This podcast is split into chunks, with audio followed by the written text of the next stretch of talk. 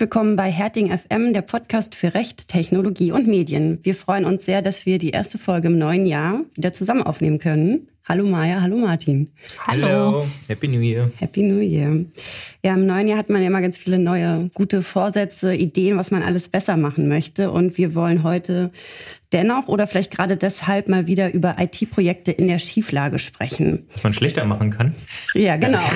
Also ich habe das aufgegeben mit den guten Vorsätzen. Vielleicht wird das auch unser Fazit nachher. Mal sehen. Vielleicht, vielleicht ist es aber heute auch die Folge, die mir zeigt, wie man es besser macht. Vielleicht. Ähm, ja, also wir wollen über die Dinge sprechen, die schiefgehen können und wie man zunächst mit ihnen umgehen sollte, aber auch ab wann ein Cut und eventuell auch ein juristischer Prozess notwendig werden können. Über diesen schmalen Grad zwischen Projektfortführungswillen und Prozessvorbereitung sprechen wir mit unserem Kollegen Christoph Elsner. Doch zunächst blicke ich erwartungsvoll in die Runde und frage euch nach interessanten News oder Fällen, über die ihr gestolpert seid. Habt ihr was gesehen, gefunden, Maja? Interessante News äh, an Tag 9 des, des neuen, neuen Jahres. des neuen Jahres. Genau. Wir sind gespannt, Maja. Ja, ich, äh, ich bringe tatsächlich sogar zwei Sachen mit, äh, die nämlich ähm, noch ähm, nicht ganz äh, klar sind und deswegen kann man auch kurz darüber berichten, wobei die eine Meldung tatsächlich noch aus dem Dezember des vergangenen Jahres ist.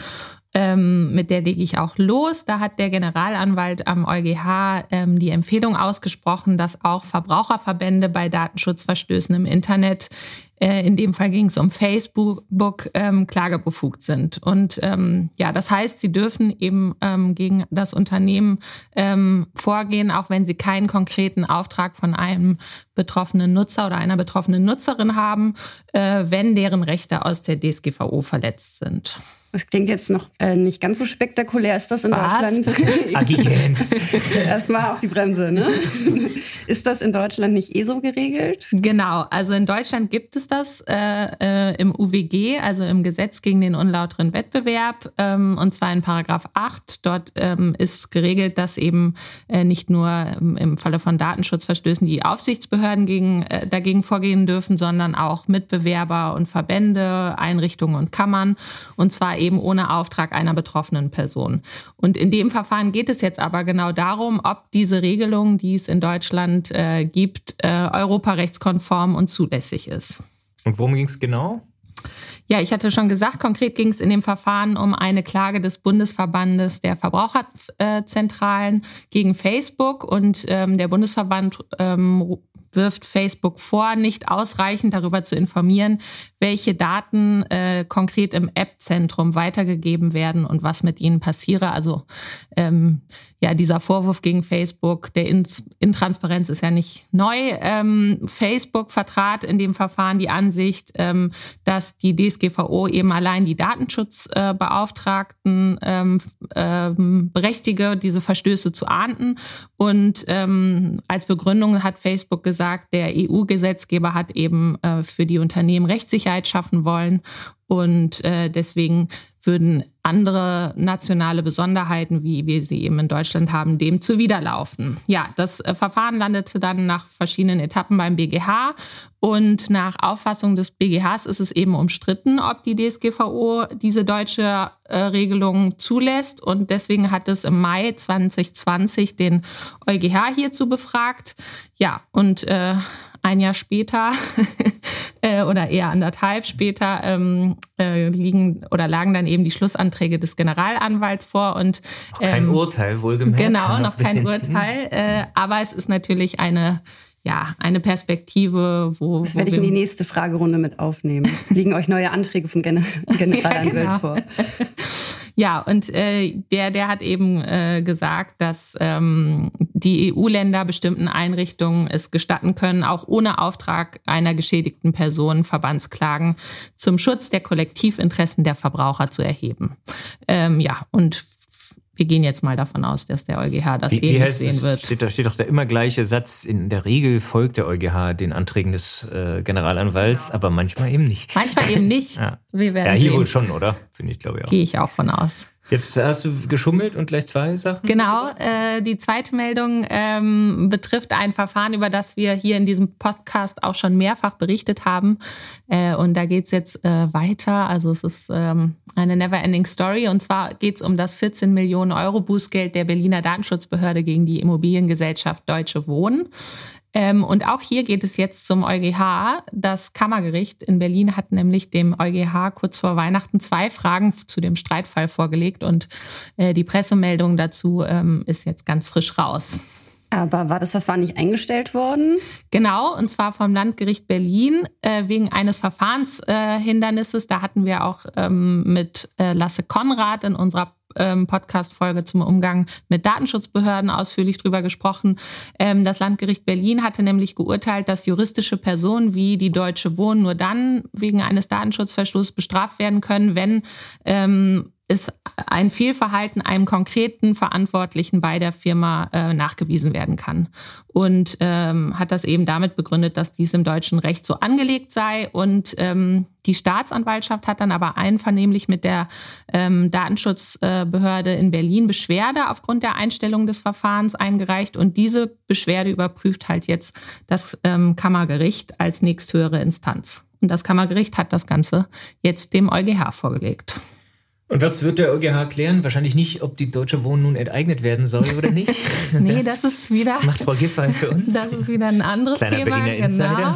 Ähm, also die äh, Berliner Datenschutzbehörde hatte ja dem Unternehmen vorgeworfen, ähm, dass es äh, Daten von Mieterinnen und Mietern ähm, nicht datenschutzkonform verarbeitet. Ähm, da gab es wohl so ein Archiv, ähm, wo eben ohne Rechtsgrundlage über Jahre äh, ja, Gehaltsabrechnungen, Sozial- und Krankenversicherungsangaben, Kontoauszüge und ähnliches äh, gespeichert wurden und äh, auch trotz Aufforderung der Behörde nicht gelöscht worden seien. Und der EuGH soll eben jetzt klären, ob ähm, es ausreicht, dass ähm, oder ob man quasi ein Unternehmen zur Rechenschaft äh, ziehen kann, ohne dass man das Fehlverhalten von einer konkreten Person innerhalb des Unternehmens äh, ja in, identifiziert und ob ähm, ähm, ja, man deswegen trotzdem Bußgelder verhängen kann und eben auch, wie handfest Verstöße sein müssen, damit so ein Bußgeld folgen wird. Ähm, ja, Klingt für die Praxis, Praxis, ist das sehr genau. relevant, genau. Mega relevant. Ähm, ja, ich weiß gar nicht so richtig, warum es überhaupt Europarechtsfrage sein soll. Also, ob das nicht, aber gut.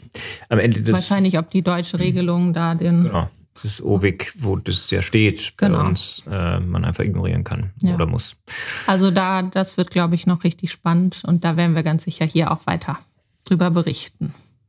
Martin, wie sieht es denn bei dir aus? Jetzt habe ich schon ganz viel zum Datenschutz gesagt. Da bleibe ich doch gleich dabei, da? damit ihr euch äh, nicht umgewöhnen müsst. Ähm, also ich bin im Dezember gestoßen auf eine Entscheidung des äh, britischen ICO, also des Information Commissioners Officers, äh, Office.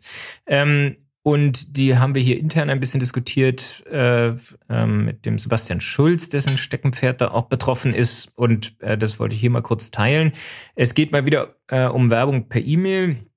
Ähm, und das ICO hat die britische Virgin Media äh, zu einem Bußgeld von 50.000 Pfund verpflichtet. Für sich genommen wahrscheinlich jetzt noch nicht so äh, berichtenswert, weil sie, ein, äh, weil sie Werbung ohne Einwilligung versandt haben und so weiter so unspannend. Ähm, der Sachverhalt ist dann aber schon ein bisschen äh, diskussionsträchtiger. Die E-Mails waren nämlich fördergründig ausschließlich dazu da, ähm, die Kunden darüber zu informieren, dass die Preise im kommenden Vertragsjahr stabil blieben. Wer möchte es nicht? Ja, also we want to let you know that we won't be raising your price this year. Das ist also Werbung, ja? Das alleine ist wohl keine Werbung, wobei man sich natürlich dann schon fragen kann, warum schickt ihr mir das, wenn ihr doch die Preise stabil lasst, wenn das jetzt schon äh, äh, eine Nachricht wert ist. Ähm, ist es aber wahrscheinlich in diesen Zeiten äh, hoher Inflation. Nee, also das alleine nicht, aber Virgin hatte noch einen nicht ganz so kleinen Hinweis ergänzt, dass man doch jederzeit seine Marketing-Einstellungen ändern könne.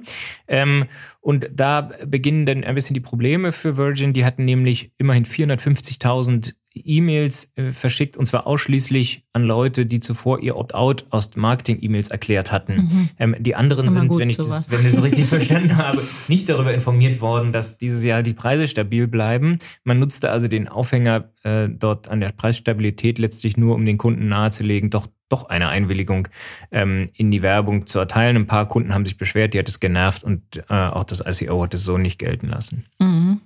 Ähm, ja, und das heißt, ähm, durch diesen Hinweis auf diese äh, Marketing-Einstellung ist die Mail dann durch, also zu Werbung geworden? Oder? So hat es jedenfalls das ICO gesehen und das ist im Prinzip ja auch richtig, wenn man jetzt nur den Hinweis auf die Marketing-Einstellung isoliert betrachtet.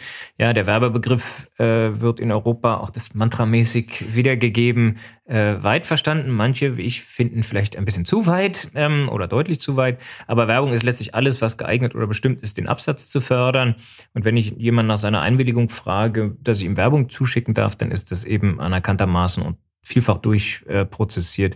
Äh, ähm, auch schon Werbung. Unsere Startup-Mandanten äh, fragen uns dann immer, wie man denn sonst an Opt-ins kommen soll, wenn man nicht mal fragen darf. Aber äh, per E-Mail oder Telefon äh, geht es jedenfalls nicht. Das heißt, wenn ich eine E-Mail habe und dort einen Teil Werbung hinzufüge, wird die E-Mail insgesamt zur Werbung. So hat es äh, schon der deutsche BGH äh, im Jahr 2015 entschieden in einer äh, von mir äh, mit einigem Entsetzen aufgenommenen Entscheidung damals. Da hat, da hat eine Sparkasse einen Autoresponder äh, geschaltet, der also nur gesagt hat, äh, ja, vielen Dank für deine äh, E-Mail und in so einer reinen Textmail ähm, noch, noch einen Hinweis auf so eine App, die sie da, auf die sie jetzt offenbar ganz stolz waren, angefügt. Und ähm, der BGH hat gesagt, ja, das, das, die, diese eigentliche Transaktionsmail, diese eigentliche Autoresponder-E-Mail wäre eigentlich zulässig, ähm, aber weil du Werbung dazugefügt hast, macht es das Ganze eben ähm, äh, einwilligungsbedürftig. Und dem kann man natürlich sagen, ja, damit ist es ja Werbung per E-Mail. Ähm, andererseits hätte man eben auch diskutieren können, dass die E-Mail als solche ähm, ja zulässig ist und alle Argumente, die dafür sprechen, dass man die Werbung per E-Mail äh, verbietet, nämlich ja, man muss aussortieren, man muss sich damit beschäftigen und man da drohen andere Sachen unterzugehen und so weiter, ähm, die greifen ja hier nicht, zumal und es gibt auch diesen Massenhaftigkeitsvorwurf äh, nicht, dass man sozusagen mit einer Mail gleich eine Million Leute zuspammt, weil es ja eben nur die Leute betrifft, die sowieso diese Transaktionsmail auch bekommen, also Bestellbestätigung und so weiter. Ähm, nun ja, die äh, Virgin hat sich hier womöglich auch ein bisschen zu plump ähm, angestellt. Mhm. Und äh, was heißt das jetzt konkret für die Praxis? Lässt man das jetzt äh, weg in Transaktionsmails, also die Werbung? Also ich habe früher häufig noch empfohlen, das kann man ruhig machen, weil es eben auch recht effektiv ist. Ja, die Älteren werden sich erinnern, die Lufthansa-Mails hatten immer noch so einen Hinweis auf Sixt oder Herz, dass sich da jetzt mhm. oder irgendwelche äh, Airbnb am Zielort zu buchen. Ähm, das sollte man wohl tatsächlich nicht mehr machen. Ein kleines Schlupfloch bleibt. Kurzer Hinweis auf den 7 Absatz 3 UWG, die, ähm, wonach ähm, Werbung für eigene ähnliche Produkte zulässig sein kann, aber dann muss sich eben diese ähm, Werbung auch darauf beziehen. Das ist hier in dem konkreten Fall nicht geprüft worden, ähm, wäre aber ähm, eine Möglichkeit gewesen. Dann da gibt es eine Reihe von Voraussetzungen, die eingehalten werden müssen, die in der Regel nicht eingehalten sind, es sei denn, man legt es drauf an. Aber der 7 Absatz 3, den sollte man sich mal anschauen, wenn man Werbung in Transaktionsmails machen will. Zum Beispiel äh, Feedback-Anfragen in so Bestellbestätigungen. Insgesamt hören sich jetzt 50.000 Pfund, aber äh, angemessen, was wir heute schon gehört haben, nee, gar nicht so furchtbar viel an. Gegen 14 Millionen ist es tatsächlich Beispiel. sehr überschaubar und, und die Kritiker werden sagen, na toll, das haben die doch eingepreist. Ich finde es eigentlich aber genau den richtigen Weg. Offenbar hatte Virgin, das sieht man ja dem Fall schon an, sich ja damit befasst äh, und hat äh, ziemlich sicher da Expertise eingeholt, ob sie das so machen dürfen. Da wird irgendwie ein Anwalt gesagt haben, ja, können, könnt ihr so machen. Jetzt hat es ICO mitgeteilt, dass sie das sozusagen anders sehen äh, und das mit einem Bußgeld für 50.000 Pfund äh, garniert. Jetzt müssen sie das halt entweder gehen dagegen vor oder äh, sie stellen es halt ein in Zukunft und wenn sie es noch machen, sollte das dann eben auch ein deutlich höheres Bußgeld sein. Aber so ein, so ein Warnung äh, ja, finde ich eigentlich ganz vernünftig äh, und da jetzt nicht gleich in die Millionen zu gehen wegen, so, wegen dieser E-Mails. Mhm. Und Agi, bei dir? Was gab es bei dir so Neues? Ja, ich habe äh, mal wieder eine Sache aus dem Wettbewerbsrecht. Und wir haben ja oft Fälle, ähm, bei denen wir nur anteasern, dass sie dem EuGH vorgelegt werden. Und dann hört man erstmal lange Zeit nichts mehr. Und ich möchte euch deshalb heute, äh, wie du Maja, auch über eine Beantwortung einer Vorlagefrage berichten, äh, die der BGH dem EuGH im Juni 2020 vorgelegt hat und die der EuGH im Dezember letzten Jahres entschieden hat. Es geht dabei um die Kennzeichnung von Zigarettenautomaten. Ganz kurz zum Sachverhalt. Der Beklagte hat zwei Supermärkte in München betrieben und an den Kassen dieser Märkte bot er, wie es so üblich ist, Zigaretten zum Verkauf an die die Kunden nach dem Freischalten über das Kassenpersonal am Automaten auswählen und anschließend kaufen konnten. Die in dem Automaten vorrätig enthaltenen Zigarettenpackungen selbst waren für den Kunden nicht sichtbar. Und die Warenauswahltaste ließ aber erkennen, um welche Marke es sich handelte. Auf dem Automaten waren die gesetzlich vorgeschriebenen Warnhinweise nicht ersichtlich und dagegen ist der Verein Pro Rauchfrei vorgegangen und hat äh, das Anbieten von Zigaretten über den beschriebenen Ausgabeautomaten als unlauter beanstandet. Ja, der Kläger hat eben gesagt, dass dieses Vorgehen deshalb ein Wettbewerbsverstoß sei, da VerbraucherInnen beim Bedienen des Automates nicht die Warnhinweise sehen müssten. Diese sind ja auch erst auf den Packungen zu sehen. Und rechtlich gesehen sei dies eben eine irreführende Unterlassung durch Vorenthaltung von wesentlichen Informationen. Meine erste Frage ist natürlich, was sagen die Raucherinnen? Gelegenheitsraucherinnen? Betretenes Schweigen. Ich, immer, ich, ich, weiß nicht, was man. ich gehe doch nicht zum Automaten. Lass mir holen. nee, aber ich bin auch immer wieder ähm, überrascht, was es alles für Vereine in Deutschland gibt. Also den kannte ich auch noch nicht. Pro rauchfrei. Ähm, ähm, ja, wie ging da das Ganze denn äh, zunächst aus vor den deutschen Gerichten? Ähm, haben, haben sich die ähm, Gerichte der Argumentation des Klägers oder des Vereins angeschlossen? Nee, da gab es wahrscheinlich auch ein paar Raucher an den Gerichten. das kann das Gericht aus eigener Sachkunde beurteilen. Vielleicht wurde auch noch im Sitzungssaal geraucht. Ich weiß nicht. schon ein bisschen länger her. Ähm, das Landgericht München hat die Klage abgewiesen und auch die Berufung des Klägers ist ohne Erfolg geblieben. Im Revisionsverfahren hat der BGH dann das Verfahren ausgesetzt und dem EuGH Fragen zur Vorabentscheidung vorgelegt. Und was sagt der EuGH zu den verdeckten Warnhinweisen? Ja, also beim EuGH ähm, sah es anders aus. Ähm, der EuGH hat sich äh, einer strengen Auslegung der Tabakerzeugnisrichtlinie angeschlossen und vielleicht noch mal einen Schritt zurück.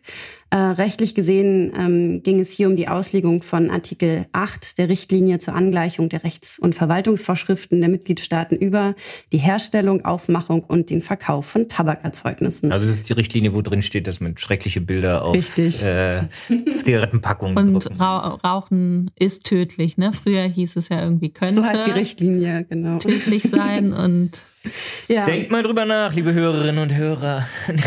Aber genau, in Artikel 8 ist, ähm, ist das geregelt, dass ähm, ja diese allgemeine Pflicht, wonach, äh, ihr habt es gesagt, es ist absoluter Usus, auf jeder Packung eines Tabakerzeugnisses die gesundheitsbezogenen Warnhinweise abzubilden sind. Und allein fraglich in diesem Verfahren war nun ähm, Artikel 8 Absatz 8, wonach diese vorgeschriebenen äh, Bilder, Schreckensbilder, was auch immer, ähm, Warnhinweise auch auf Bildern von Packungen und Außenverpackungen ähm, zu sehen sein müssen. Und der BGH hat sich im Grunde gefragt, ob der Begriff, äh, ich zitiere, Bilder von Packungen im Sinne dieser Vorschrift auch grafische Darstellungen umfasst, äh, wie sie auf den Tasten des Automates zu sehen waren. Und der EuGH hat sich im Ergebnis dem Generalanwalt angeschlossen, das habt ihr ja vorhin auch schon mal gesagt, wie so, wie so oft. Surprise. Ähm, der in seinen Schlussanträgen zum Wortlaut des Terminus Bilder von Packungen ausgeführt hat, dass was den gewöhnlichen Sinn des Begriffs Bild angeht oder Image, ähm, dieser nicht nur getreue Abbildung einer Sache, sondern auch die Nachahmungen der Form der damit wiedergegebenen Sache erfasse. Außerdem wurde auch noch auf das Ziel von Artikel 8 der Tabakerzeugnisrichtlinie hingewiesen, ähm, dass man eben auch Umgehungen verhindern möchte. Ja, und im Ergebnis dieser sehr strengen Auslegung ist ein Bild von einer Packung also selbst dann anzunehmen, wenn es sich zwar nicht um die naturgetreue Wiedergabe einer Zigarettenpackung handelt, der Verbraucher oder die Verbraucherin ist aber aufgrund seiner Gestaltung hinsichtlich der Proportion oder der Farben oder auch des Markenlogos mit einer solchen Packung assoziieren kann.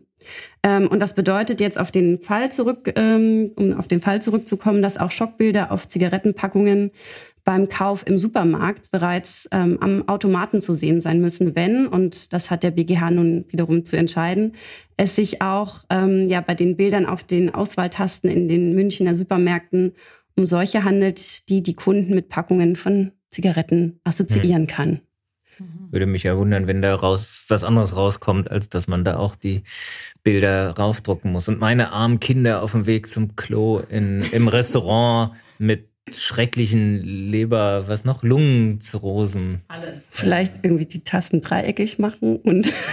dann entsprechen sie nicht mehr dem der Form. Ja gut, wenn wahrscheinlich, wenn man es draufschreiben würde, nur die Marke raufschreiben würde, wäre es wahrscheinlich okay. Aber ansonsten. Na gut, wissen wir das auch. So viel dazu.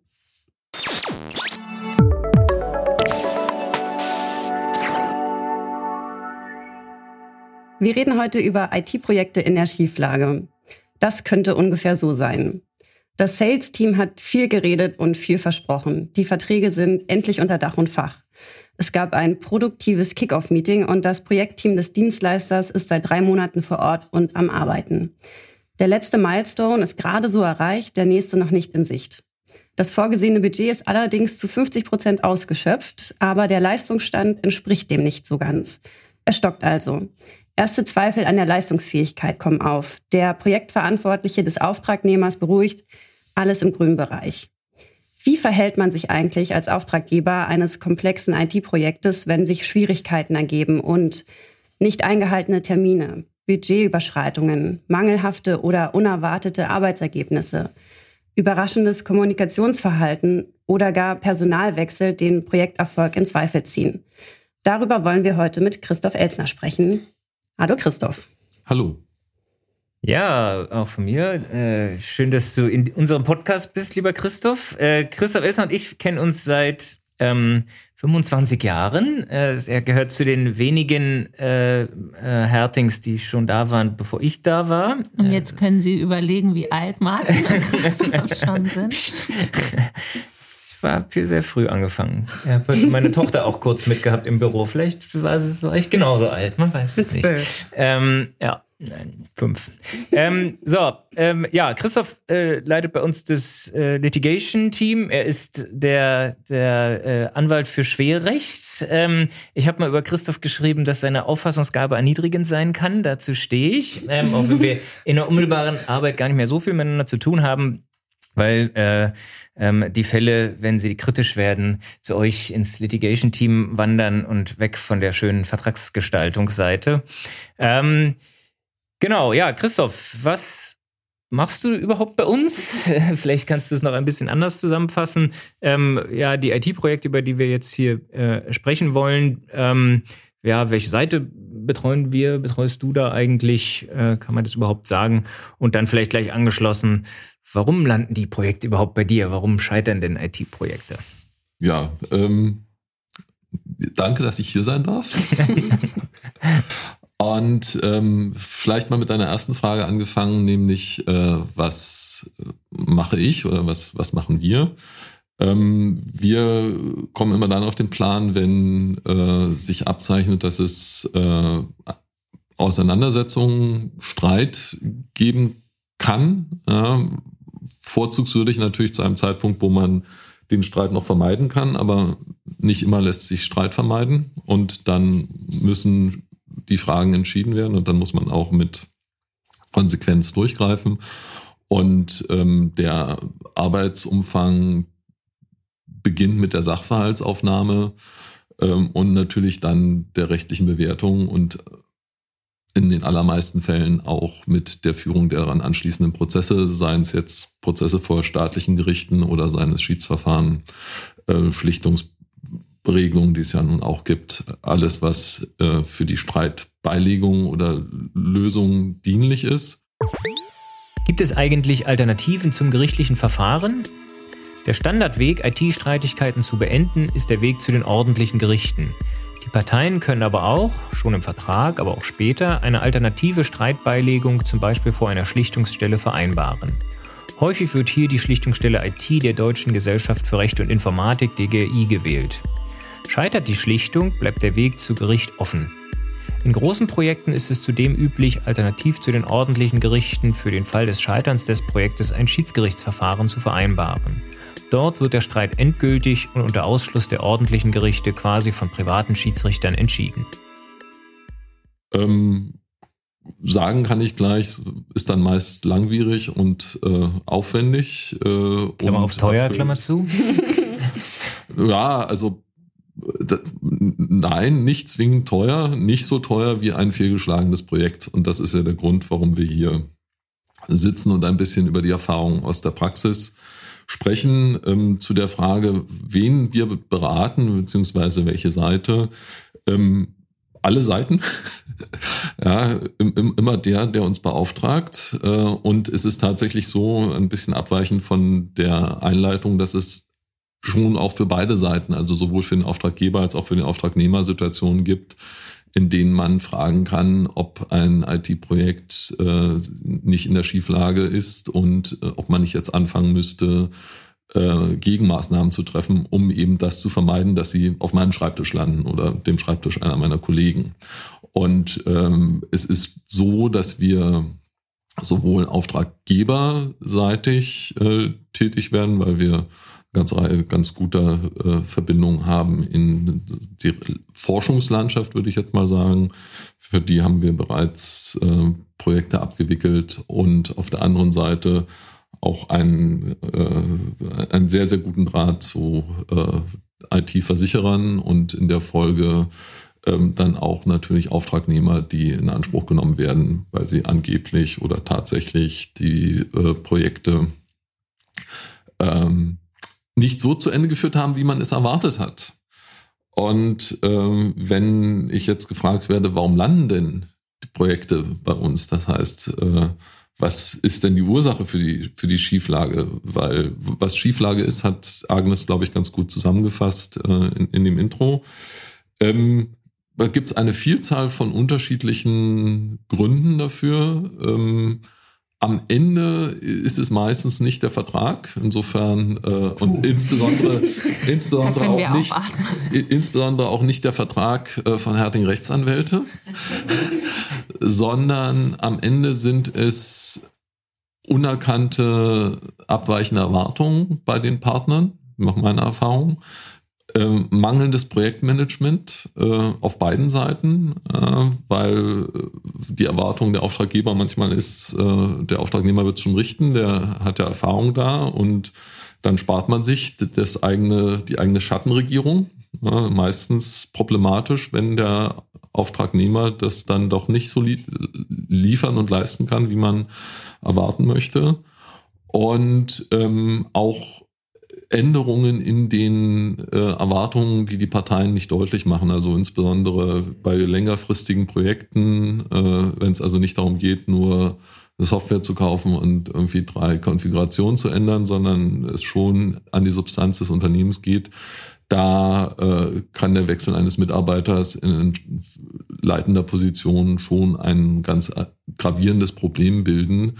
Und dann hat man ein Zombie-Projekt, was noch ein, ein oder zwei Jahre potenziell läuft, äh, noch mehrere hunderttausend Euro verschlingt, äh, aber von niemandem mehr gewollt ist. Und der Auftragnehmer fragt sich, warum er kein Feedback mehr bekommt. Und sowas muss dann scheitern.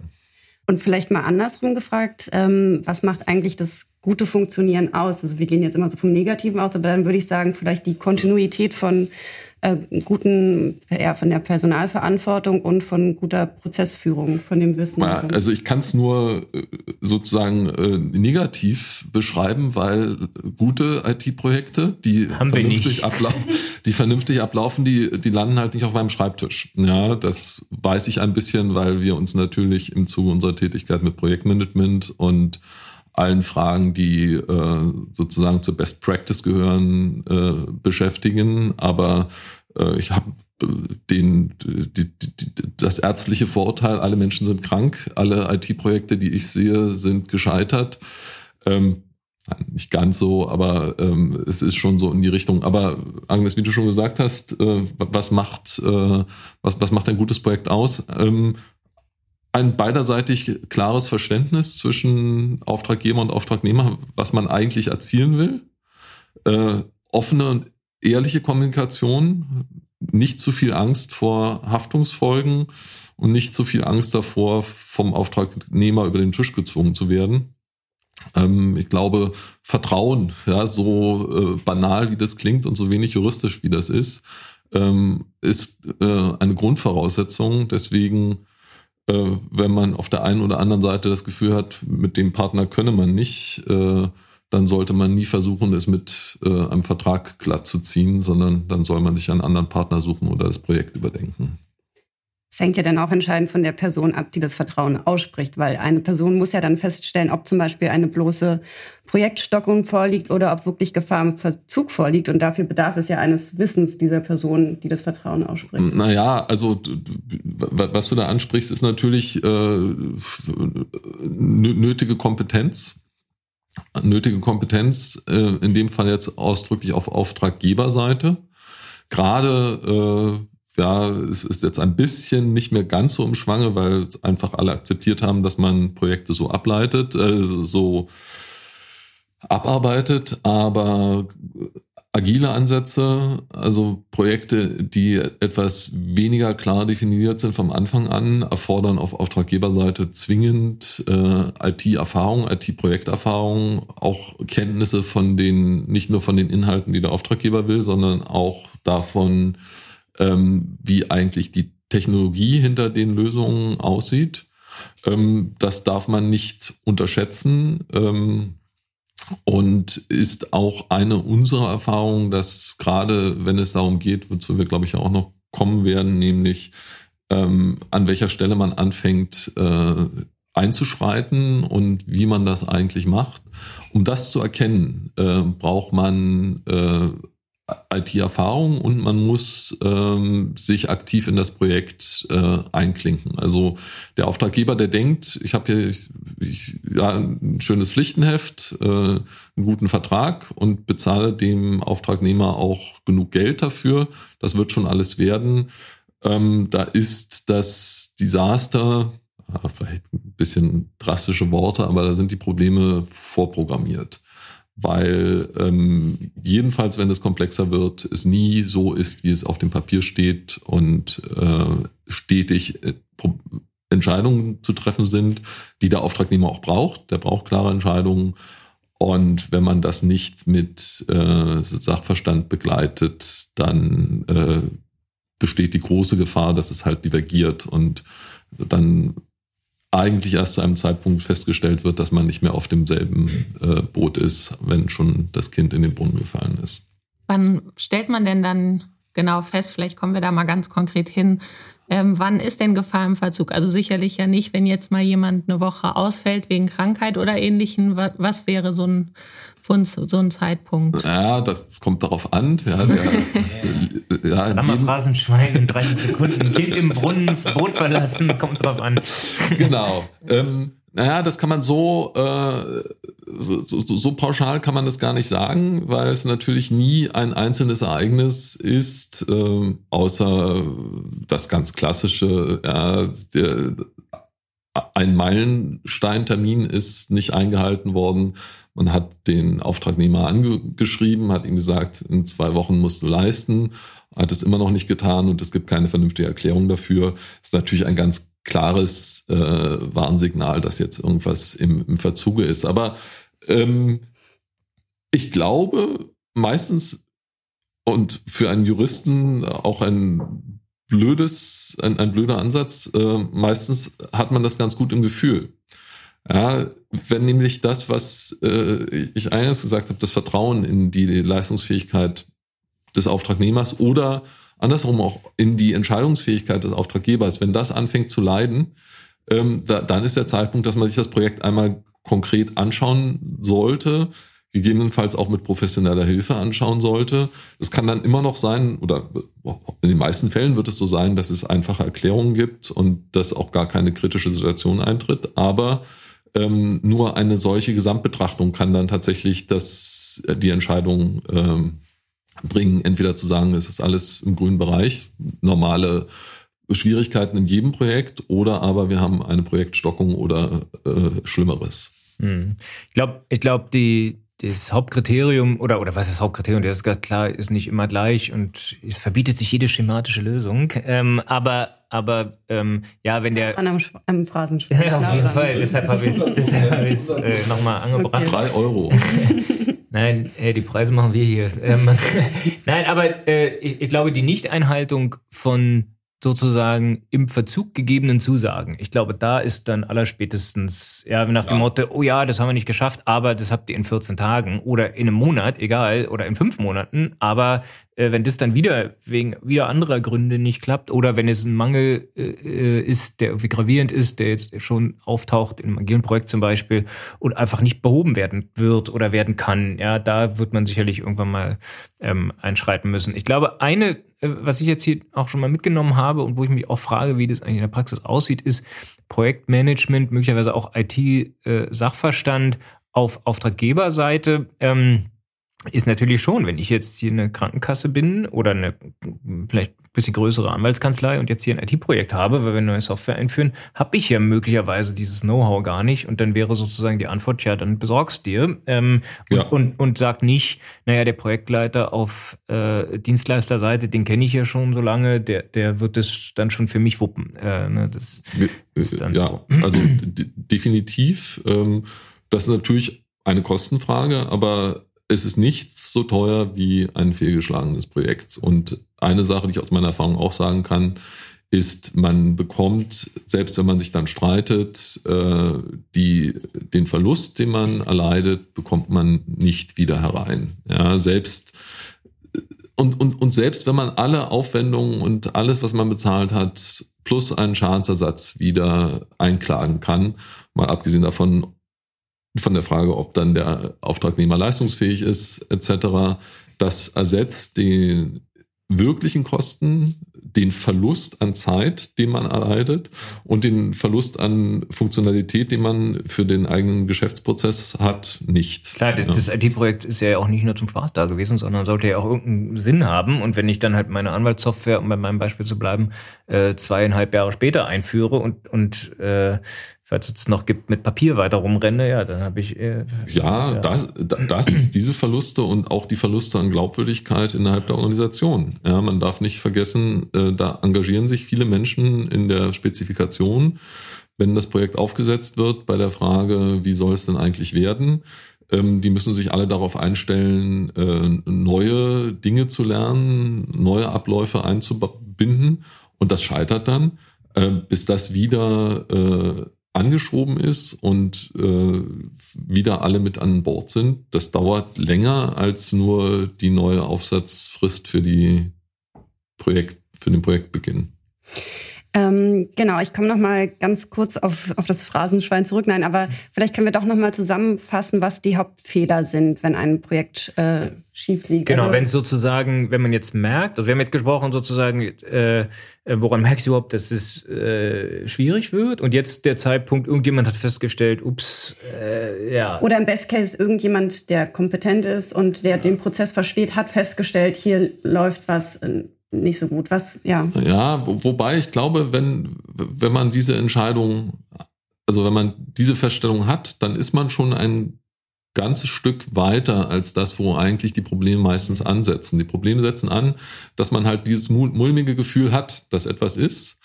Man aber äh, hofft, wenn man nur den Kopf in den Sand steckt, und da sind wir schon wieder bei den äh, Phrasen, dass es schon alles gut wird, weil einem der Auftragnehmer sagt, ich, ich schaffe das schon. Und ähm, weil man Sorge hat, wenn man irgendwie da rührt, äh, dass man dann äh, das Projekt seinerseits zum Scheitern bringt. Also es gibt den ja Dienstleister verärgert und was wir alles hören, warum man da jetzt Aha. nicht draufhauen kann oder nicht, ja, nicht laut werden. Und, und, und ganz ehrlich, wenn man äh, so, so weit entschieden wäre, dass man draufhauen würde, aber man vermeidet ja, dass eine entsprechende Feststellung getroffen wird. Ja, man versucht, dann ist man nicht ganz so strikt, was die Fristen angeht. Man schreibt dann nicht mehr so viel oder schreibt ja ohnehin meistens zu wenig aus jetzt mal aus Prozessanwaltssicht, ja, was ich schon alles gehört habe, was nicht in Schriftform gefasst worden ist und deswegen nicht belegbar war. Ähm, ist eine, eine sehr lange Latte von kaum glaublichen Verfehlungen, die nie dokumentiert werden. Aber äh, man, man schreibt dann nicht, äh, man ist auch innerhalb der eigenen Organisation vorsichtig, damit man nicht äh, dort das Vertrauen zerstört.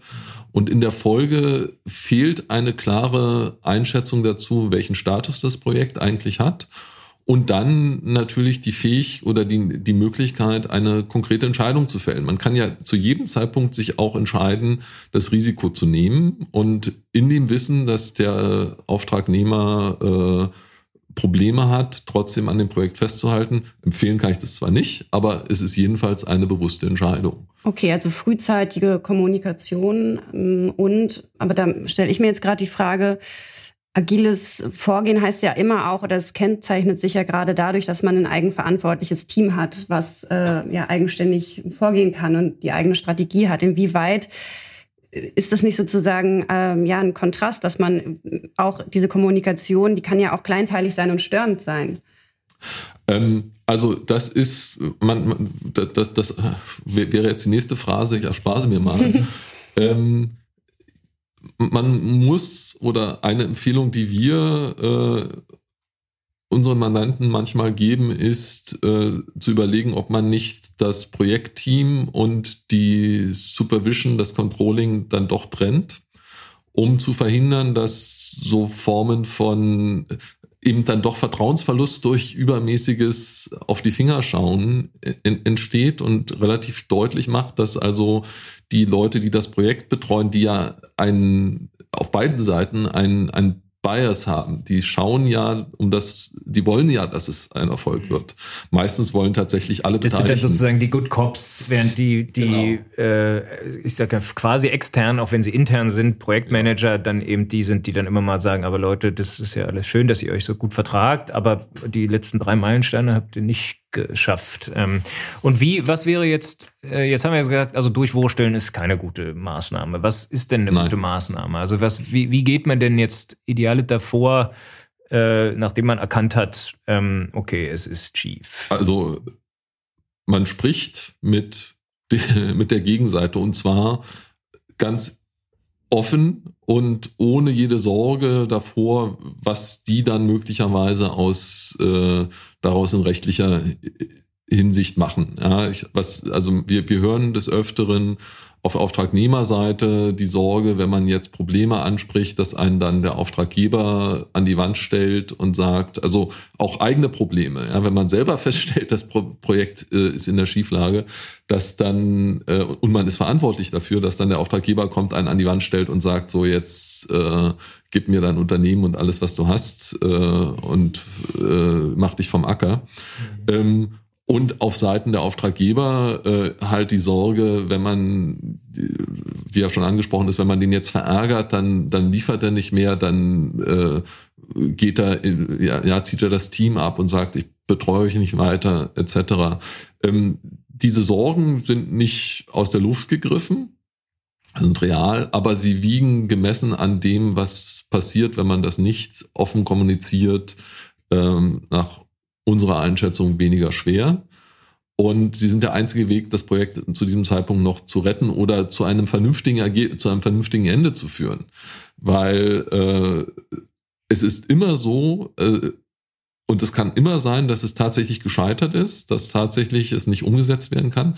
Bloß sobald dieser Zeitpunkt erreicht ist, muss man es abwickeln. Ja, jeden, jeder Monat länger verursacht nur mehr Kosten, erhöht den Schaden und macht das Projekt nicht besser. Genau, und lässt das Projekt halt in noch weitere Ferne rücken, weil man ja noch später mit einem neuen Dienstleister oder mit einem geänderten Setup ja. äh, sozusagen ähm, ja, anfängt. Und ähm, ganz ehrlich, der Dienstleister, der kommt und sagt, ich stelle meine Leistung ein, weil er gefragt wird, warum er die Fristen nicht eingehalten hat oder warum ein Fehler das dritte Mal aufgetaucht ist. Ähm, da ist völlig klar, was man dann machen muss. Ja, da muss dieses Projekt beendet werden und ähm, letztlich äh, auch komme da, äh, komme was da wolle. Ja, und äh, die Problematik, dann geht es tatsächlich um die Verträge, dann geht es um klare Leistungszusagen, dann geht es auch um klar dokumentierte Fragen an den jeweiligen Dienstleister. Spätestens dann muss auch der Anwalt einmal sagen, wie jetzt der Weg ist. Mhm. Aber er führt nie dadurch, nie, nie, nie über Schweigen und Hoffen. Aber wo Anwalt, ab ähm, wann gibt, gibt es einen Zeitpunkt, ab wann Juristen involviert sein sollten? Wir hatten ja jetzt, wir hatten ja einen, ein quasi gemeinsames oder ein übergebenes äh, Projekt, wo wir sehr, sehr früh äh, involviert waren. Also ich und, und Julius. Äh, und dann, ohne dass es die anderen wussten, ähm, und dann ein halbes Jahr schon im Hintergrund beraten haben auf Auftragnehmerseite und dann ist äh, doch gescheitert äh, und ihr durftet. Äh, genau, wir hätten es deutlich preiswerter ihr gemacht. Ihr hättet das sicherlich. Naja, und übrigens auch aus Auftraggeberseite, wenn sie es halt dann doch schon sechs Monate vorher abgebrochen genau. hätten, äh, wäre es wahrscheinlich tatsächlich günstiger gewesen. Aber für die Auftragnehmerin, die sind da, glaube ich, ganz gut rausgekommen am Ende. Ja. Ähm, aber, aber ja, da, das war ein, ein wo ein, ein Beispiel, wo auf Auftragnehmerseite sehr, oder was heißt sehr früh, eigentlich war es ja schon fast vorbei, äh, jedenfalls Anwälte an Bord waren. Ähm, Also nochmal die Frage, ab wann braucht es Juristen? Ähm, sobald man ein schlechtes Gefühl hat. Ja, dann muss ein Jurist auf die Vertragssituation schauen und äh, sich gegebenenfalls mit der internen oder externen IT-Supervision, dem IT-Controlling einmal über das Projekt austauschen und eine Strategie äh, entwerfen, die zu einer Klärung führt.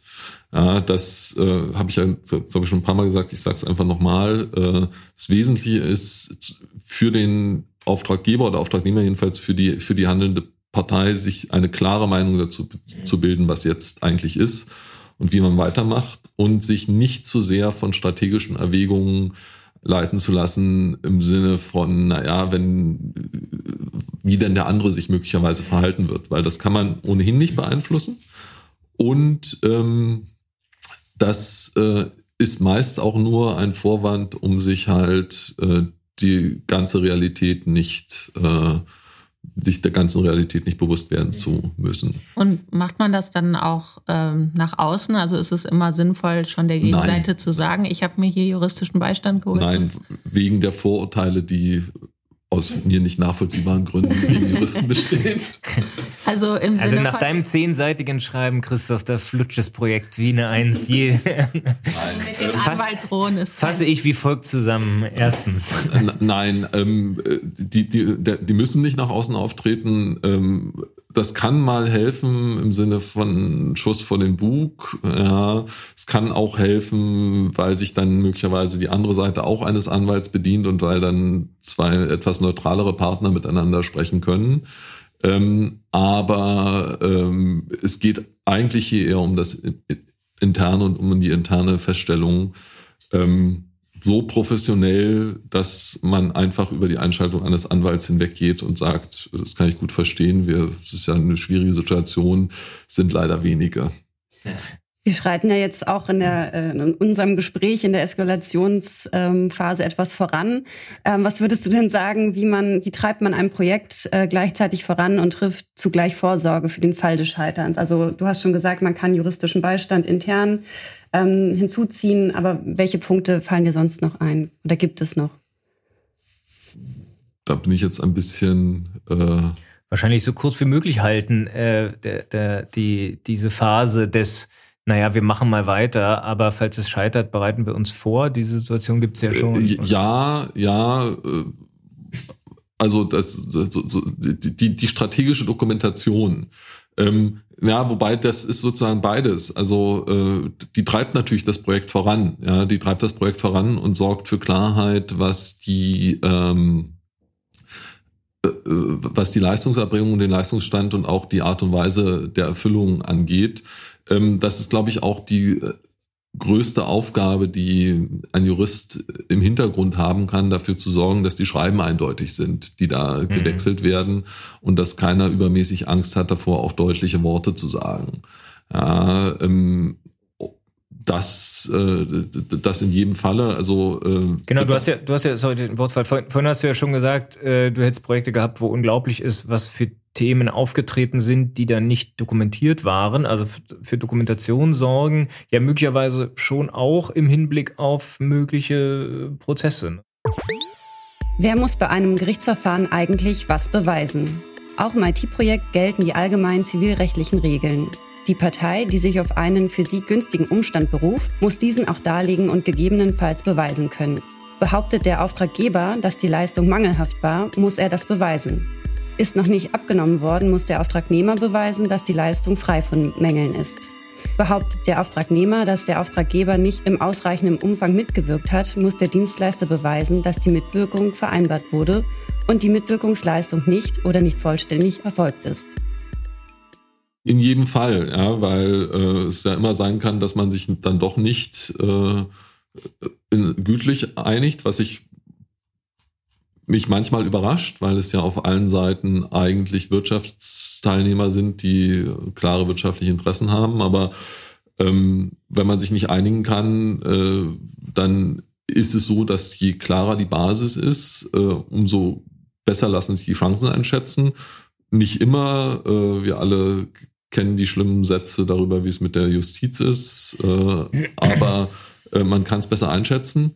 ähm, und es minimiert den Aufwand, den die Anwälte haben mit der Aufarbeitung des Prozesses. Anwälte und natürlich dann auch intern äh, dann wieder äh, ja in dem in dem schon angesprochenen Projekt, da haben die ja schon während des Projektes, wie gesagt, auf der Nehmerseite einen Mordsaufwand getrieben zu dokumentieren, was sie eben alles gemacht haben, äh, im Unterschied zu vielleicht was sie hätten machen sollen und was die Erwartungen waren, aber um halt anschließend zeigen zu können, Leute, äh, ja, wenn ihr immer sagt, wir hätten nicht geleistet, ja, hier und da und da haben wir euch gefragt und ihr habt nicht geantwortet, Entscheidung nicht getroffen, pipapo, ne, dass man da.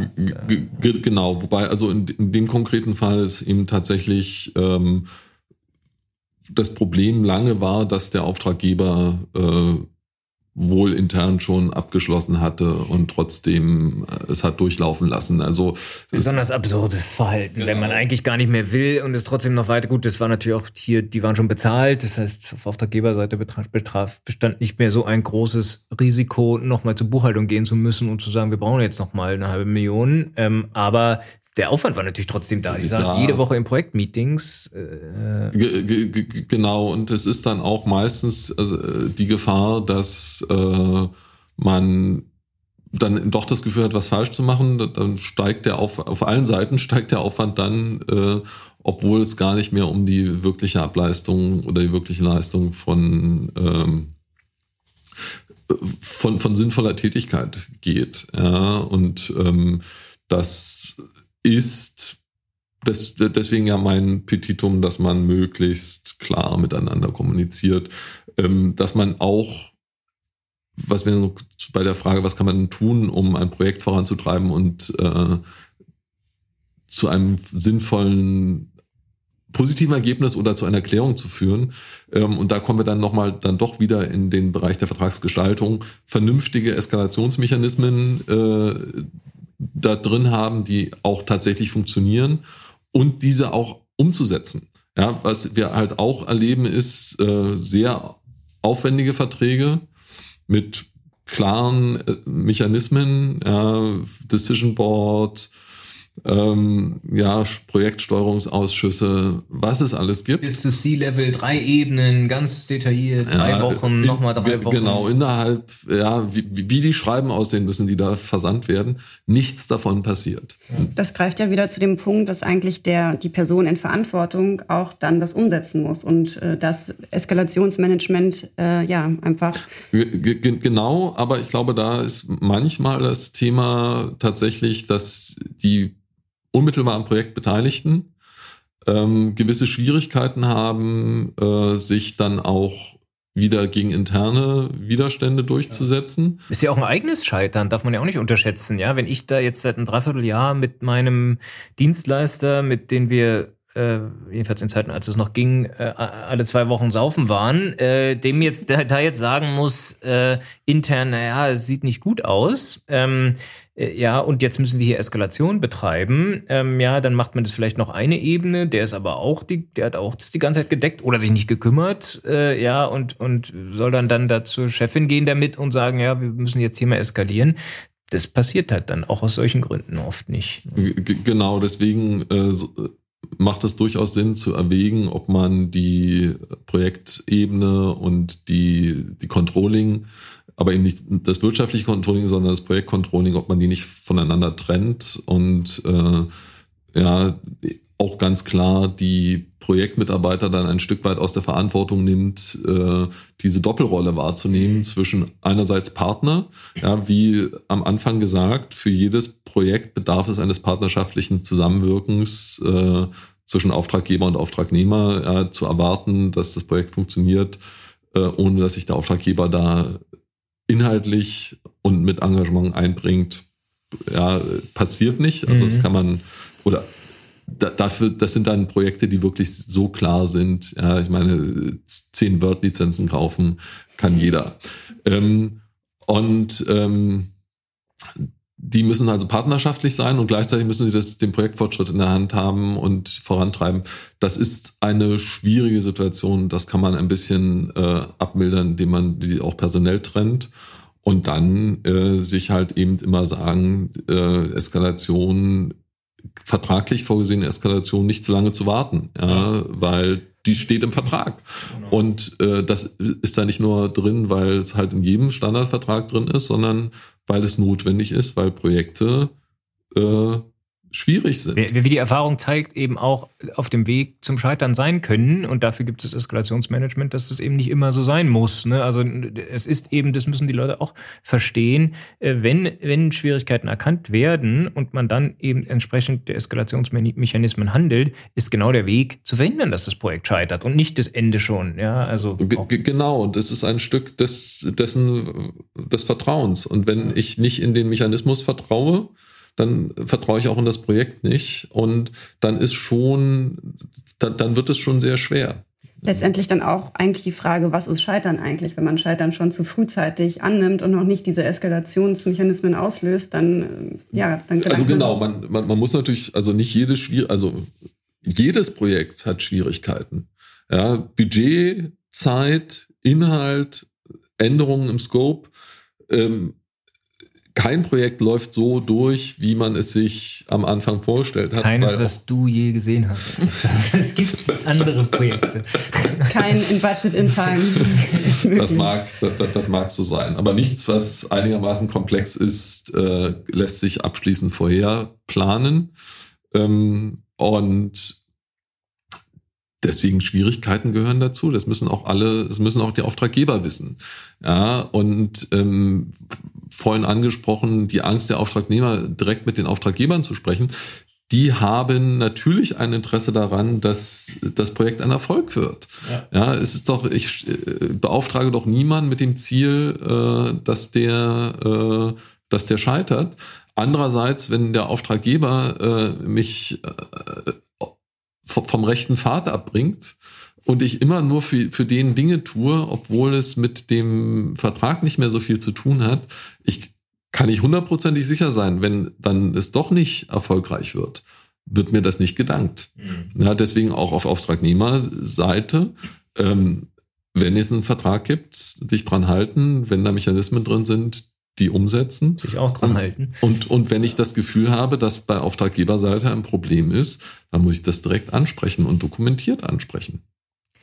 Prima, ich glaube, das war schon eine gute Zusammenfassung. Ich werde trotzdem mal den Versuch unternehmen, einmal kurz nochmal die vielleicht äh, drei, vier, fünf Punkte äh, sozusagen, die jetzt hier aufgeworfen sind, einmal äh, hintereinander zu fassen. Also ja, was man sozusagen machen kann äh, als Projekt, um ein Scheitern möglichst unwahrscheinlich äh, werden zu lassen, ist auf jeden Fall äh, Projektmanagement auf Auftraggeberseite. Ja, auch schauen, überlegen, ob es Sinn macht, ob die Größe des Projektes anzeigt, dass das äh, äh, nicht unbedingt die gleichen Leute sind, die schon in den Sales-Projekt äh, äh involviert waren sozusagen äh, und den Dienstleister ausgewählt haben ähm, ja, die Leute, die dort beteiligt sind, sollten ein gewisses, ein gewisses Standing haben. Wir hatten gesagt, Vertrauen äh, ist gut. Das heißt dann eben auch, dass wenn man eskaliert, und das wäre der nächste Hinweis, über den wir jetzt zuletzt viel gesprochen haben, ja, äh, Eskalationsmechanismen in Verträge einbauen und dann auch einhalten. Aber wenn es eskaliert, dass dann eben auch auf der zweiten und vielleicht auch auf der obersten Ebene Vertrauen besteht, dass sich, wenn das Projekt halt sehr groß ist, dass dann eben die Geschäftsführer oder Vorstände mal miteinander geredet haben äh, oder jedenfalls mal eine Videokonferenz ähm, gemacht haben. Ein Punkt, zu dem wir nicht gekommen sind, der aber äh, äh, in der Praxis häufig vorkommt, ja, ist Schwierigkeiten äh, entstehen manchmal dadurch, dass das Personal abgezogen wird auf Auftragnehmerseite, auch mal auf Auftraggeberseite. Ne, das könnte man sicherlich noch anführen, dass man da sensibel ähm, ist. Und generell, das war ja eigentlich dein Hauptpunkt, ähm, ja, nicht den Kopf in den genau. Sand stecken, äh, durchwursteln, warten, bis das Kind in den Brunnen gefallen ist und keiner mehr im gleichen Boot sitzt, sondern äh, ähm, ja, solche Anzeichen erkennen und ähm, äh, angehen, aktiv angehen und dann offen ähm, kommunizieren, möglicherweise mit dem Dienstleister nochmal eine zeitliche äh, ja oder auch budgetmäßige äh, Überarbeitung vereinbaren, aber wenn das dann halt nicht eingehalten wird, dann muss die Reißleine gezogen werden. Ja, also ähm, sich klar der Situation bewusst werden, warten, hoffen, hoffen hilft nicht. Ja, das ist eindeutig. Ähm, unsere Erfahrung ist, äh, eher darüber nachdenken, nochmal ein bisschen Geld in die Hand zu nehmen, ja, auf Auftraggeberseite äh, und das Projekt dann zu einem Erfolg zu führen, wenn sich da Schwierigkeiten äh, abzeichnen. ähm, nicht zu sehr auf die, also Budget, ja, Geld ist das, was sich am ehesten noch äh, beschaffen lässt. Zeit lässt sich manchmal noch ein bisschen beschaffen, aber wenn das Vertrauensbasis des Projekts weg ist, kann man nichts mehr tun. Dann aber muss man auch eindeutig äh, agieren und äh, für klare. Die Sache Worte. zu Christoph geben. Und am Ende die Sache zu uns geben. Äh, Genau. Aber wo am Ende, ähm, vielen, vielen Dank, lieber Christoph. Das Gerne. war sehr erhellend. Ähm, ich hoffe auch für euch. Absolut. Immer in die Kommunikation investieren und in das Vertrauen. Das ist doch ganz, genau. ganz gut. Prima. Vielen Dank und dir noch eine gute Woche. Gerne, euch auch.